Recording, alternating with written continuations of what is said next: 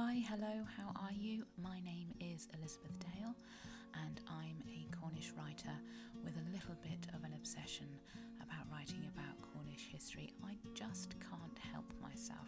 And then what I love to do So, thank you so much for joining me on my podcast. You can find lots more of my writings on my blog, The Cornish Bird. If you'd like to pop over to that and have a look, I would really love it. So, what are we going to be talking about today? Well, something a little bit different, maybe. So, back in 2018, when I was really just starting out as a professional writer, I was really delighted to be asked to write a piece for the National Maritime Museum Cornwall's in house magazine, which is called Fathom. Now, it was the museum's 15th anniversary, and the museum asked for local writers to choose one object out of their collection and tell its story. Really dig into the object's past and bring it to life for the visitors. So, choosing my object. I am an enthusiastic visitor of museums, as you can probably imagine, and so uh, there's always so much to choose from. But me being me, I really wanted to find something obscure, something forgotten, something that no one else was really going to choose. This wasn't as easy as I thought it was going to be, and I actually ended up going back to the museum three times. And after pressing my face against the glass an awful lot and peering at all these different objects, I eventually found what it was that I was looking for. The description label just read Napoleonic Prisoner of War Pass, which immediately created more questions than it answered. What was it exactly? Who had owned it? And how did it end up in Falmouth? So let's begin by describing the Napoleonic Prisoner of War Pass. The pass is a flat sized rectangular piece of folded leather that opens up a bit like a book. It's dark blue or black, and on one side it is embossed with gold writing and has this elaborate decorative border of scrolls and leaves. The leather looks beautifully soft and worn, and the writing on the outside reads Mr. J. Parsons, aspirant number 922. So the next step really was to find out who this J. Parsons was and how exactly he had ended up with a prisoner of war pass. And what I discovered was this innocent little piece of leather and its owner had been on quite a journey, and the man that owned it was called John Parsons, and John Parsons had led one of those amazing lives that is just full of accident and adventure that makes you question what exactly you have been doing with your time. John had been born in Portsmouth in 1791 and he joined the Navy when he was 11 years old. And when he was just 14, he fought in the Battle of Trafalgar and saw his uncle cut in two by a cannonball. John wasn't put off, he stayed in the Navy, and he was obviously really well thought of by the other members of the crew because his nicknames were Steadfast John and Honest Jack. And he rose through the ranks, but by the age of 18, he became a prisoner of war. And even that isn't a straightforward story. It wasn't that John was part of a crew that was captured by the French. He actually volunteered to go ashore on the coast of France and distribute seditious papers about Napoleon, which led to his capture.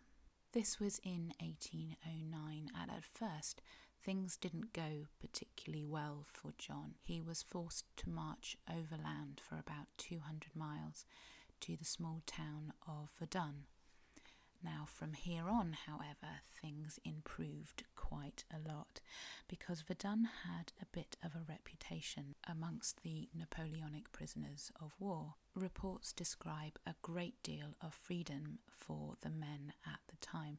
Napoleon doesn't seem to have believed in treating the prisoners badly.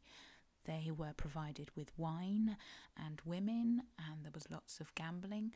And as long as they stayed within the walls of the, the town of Verdun, they were allowed to move around freely as long as they kept their pass with them. And this is where we come back to our beautiful little object that's in Falmouth's museum. So, our prisoner of war pass was issued to each man when they arrived at Verdun, and the number on the front is their prisoner number, and inside was a description of the man. And from the one that's in the Maritime Museum, we know that our Mr. John Parsons had blonde hair, blue eyes, and an oval face. Now, many of the men at Verdun were pretty happy with their situation. After all, they had all they needed to, to eat and to drink, and there were plenty of women to keep them entertained. And probably most of all, they didn't have to fight anymore. But John Parsons obviously wasn't one of those men. He wasn't happy to be a prisoner any longer than he had to. So on Christmas Day in 1813, he decided to escape. Now, somehow, and don't ask me how, John managed to conceal himself in a cartload of crockery and escape from Verdun. And the one item that he decided to take with him was his little leather pass. But the escape from Verdun was not the end of the story. After all, John was an awfully long way from the coast. And over the next few uh, months, he actually travelled around 240 miles, mostly on foot, across France and Belgium, finally making it to the Netherlands, where in the spring of 1814 he managed to get passage on a ship that was bound for England. As far as I can gather, there was no great fanfare when John arrived, and he was promptly put back into service for the Navy. It seems a bit of an anticlimax, really, after everything that he had gone through to get back to England, but as it was, he went on to serve on numerous other ships for the Royal Navy and then as a captain of the famous packet ships that sailed out of Falmouth. And through every adventure that he had for the rest of his life, he carried the little leather pass.